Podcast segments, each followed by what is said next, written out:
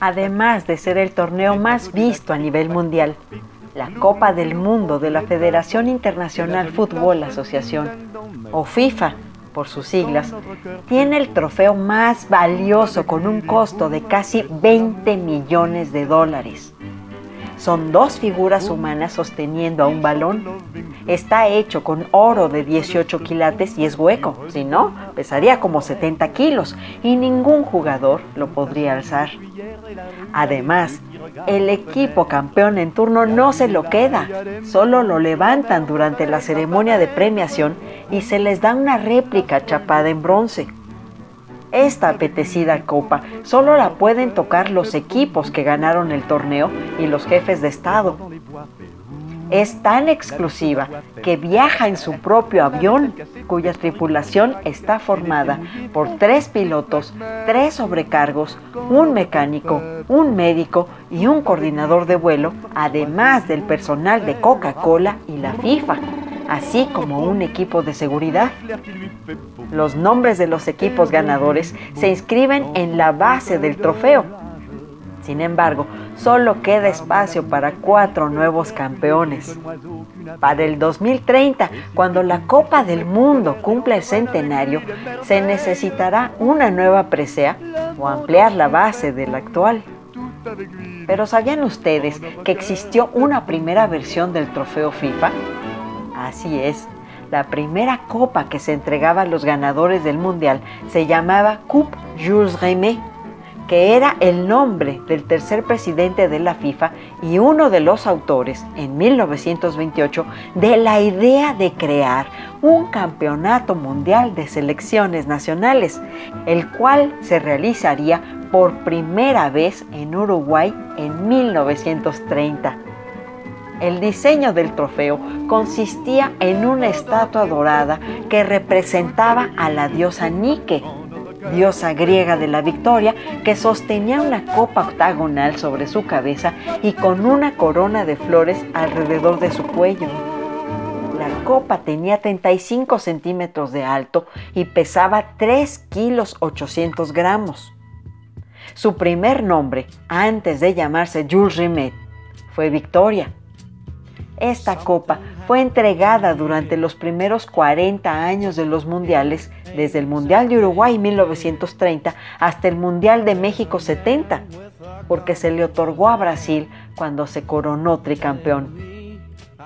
Una anécdota que envuelve a este trofeo se remonta a marzo de 1966 a cuatro meses de iniciarse el Mundial y la Copa del Mundo se encontraba de gira por Inglaterra para que todos los ciudadanos pudieran contemplarla.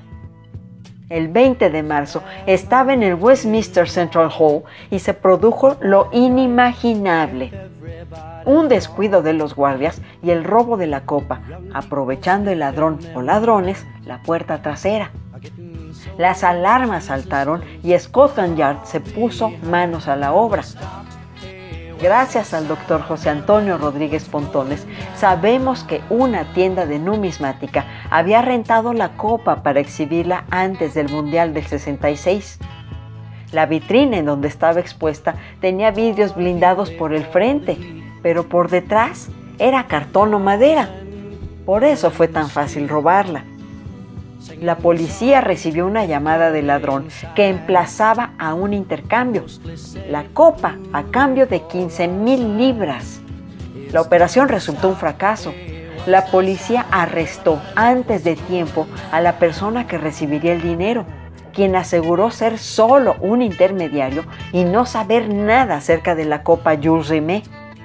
La situación, a menos de cuatro meses del inicio del Mundial, era francamente dramática y de repente apareció Pickles. Siete días después de que la copa fuera robada, un hombre llamado David Corbett salió a pasear con su perro, que de pronto se alejó unos metros y comenzó a escarbar en la tierra de un jardín. Corbett fue donde estaba el perro y vio algo envuelto en un papel periódico. Cuando lo desenvolvió, se encontró con la copa que había hecho soñar a leyendas futbolísticas como Piola, Schiaffino, Varela, Han, Pelé o Garrincha. Allí estaba la Copa del Mundo en sus manos. Corbett se puso en contacto con la policía que en un principio lo juzgaron como principal sospechoso. La historia resultaba poco verosímil, pero tras un interrogatorio llegaron a la conclusión de que era legal. Un peludito llamado Pickles, un collie blanco y negro, había salvado el honor del Mundial de Inglaterra. Corbett recibió una recompensa de 6.000 libras. Pickles fue considerado un héroe nacional y hasta una fábrica de comida para perros le dio un contrato indefinido de patrocinio y comida gratis durante un año. Además, fueron invitados a la cena que ofreció la reina Isabel II después del triunfo de Inglaterra ante Alemania en la final, un polémico y fantasmagórico 4 a 2. Pero esa es otra historia.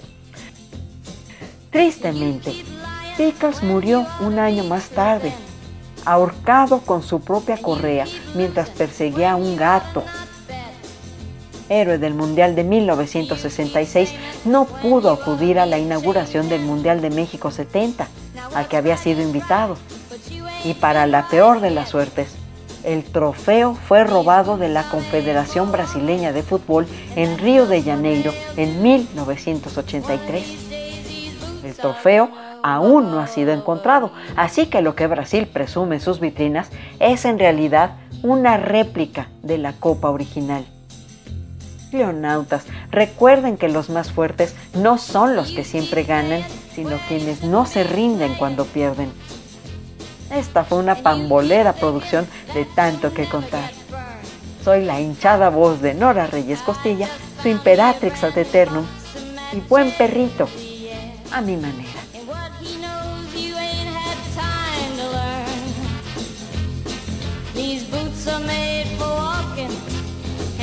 Just what they'll do. One of these days these boots are gonna walk all over you.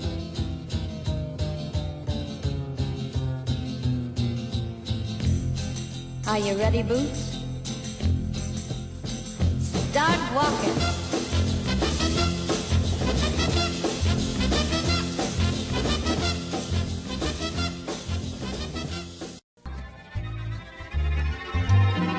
Esto fue tanto, tanto, tanto, tanto, Un poco de música, refranes, historias, saber.